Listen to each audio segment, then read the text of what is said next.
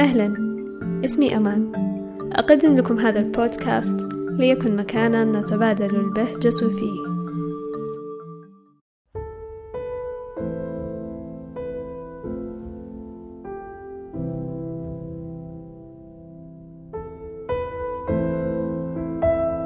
خلقنا على هذه الأرض لهدف سامي. وكل منا يسعى لتحقيق جزء بسيط من هذا الهدف العظيم.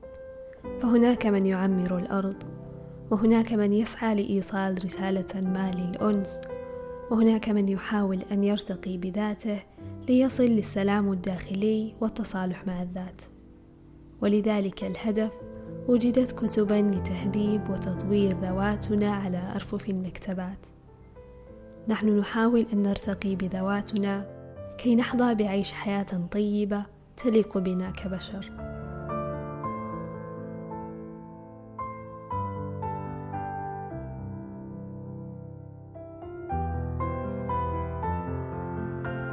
قرأت مؤخرا كتاب أسرار الحياة الطيبة للكاتب القدير مهدي الموسوي وقررت أن أشارككم شيء بسيط مما لفت انتباهي من أفكار وحكم في هذا الكتاب.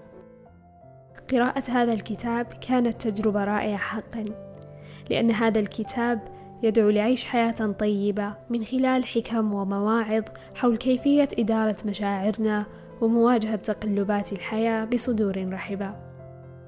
وكأن الكاتب يحاول طمأنة قلوبنا المشغولة بهفوات الهوى بحكمته وعمق إيمانه بهدف وجودنا على هذه الأرض. إن هذا النوع من الكتب ملجأ نلجأ إليه كلما تهنا في متاعب الحياة.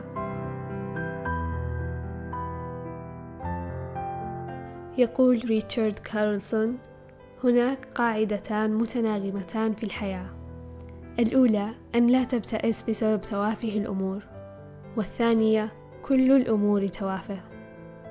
ما لاحظته هو أن هذا الكتاب يدعم فكرة عدم شغل أرواحنا وإنهاكها بأمور الحياة التافهة ويشجعنا لأن نتحرر من قيود أفكارنا الخاطئة نحو الحياة.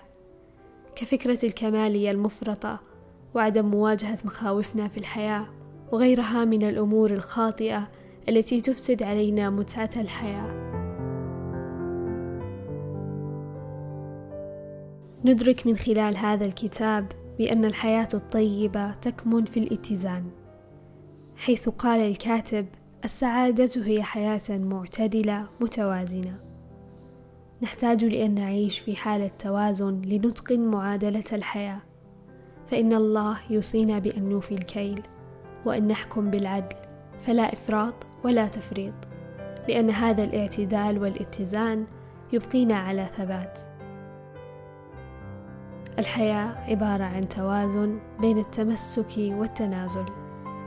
تقول الكاتبة جانا كينغسفورد التوازن ليس شيئا تجده إنه شيئا تصنعه. أي أننا نحن من نصنع التوازن بأفكارنا وردات أفعالنا على ما نعيشه. فإن كوننا واعين بطبيعة الحياة وواقعيتها يساعدنا كثيرا لنعيش في حالة توازن وسلام داخلي يؤدي إلى استقرارنا وثبات أقدامنا على ضفة الحياة.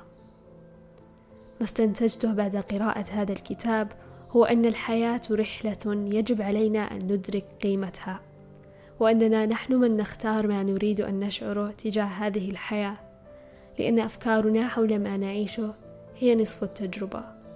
لذا علينا أن نحسن أفكارنا كي نحسن ما نعيش عليه.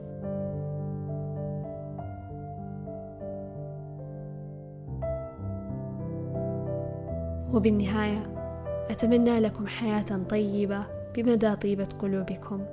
شكرا لاستماعكم ودمتم بخير.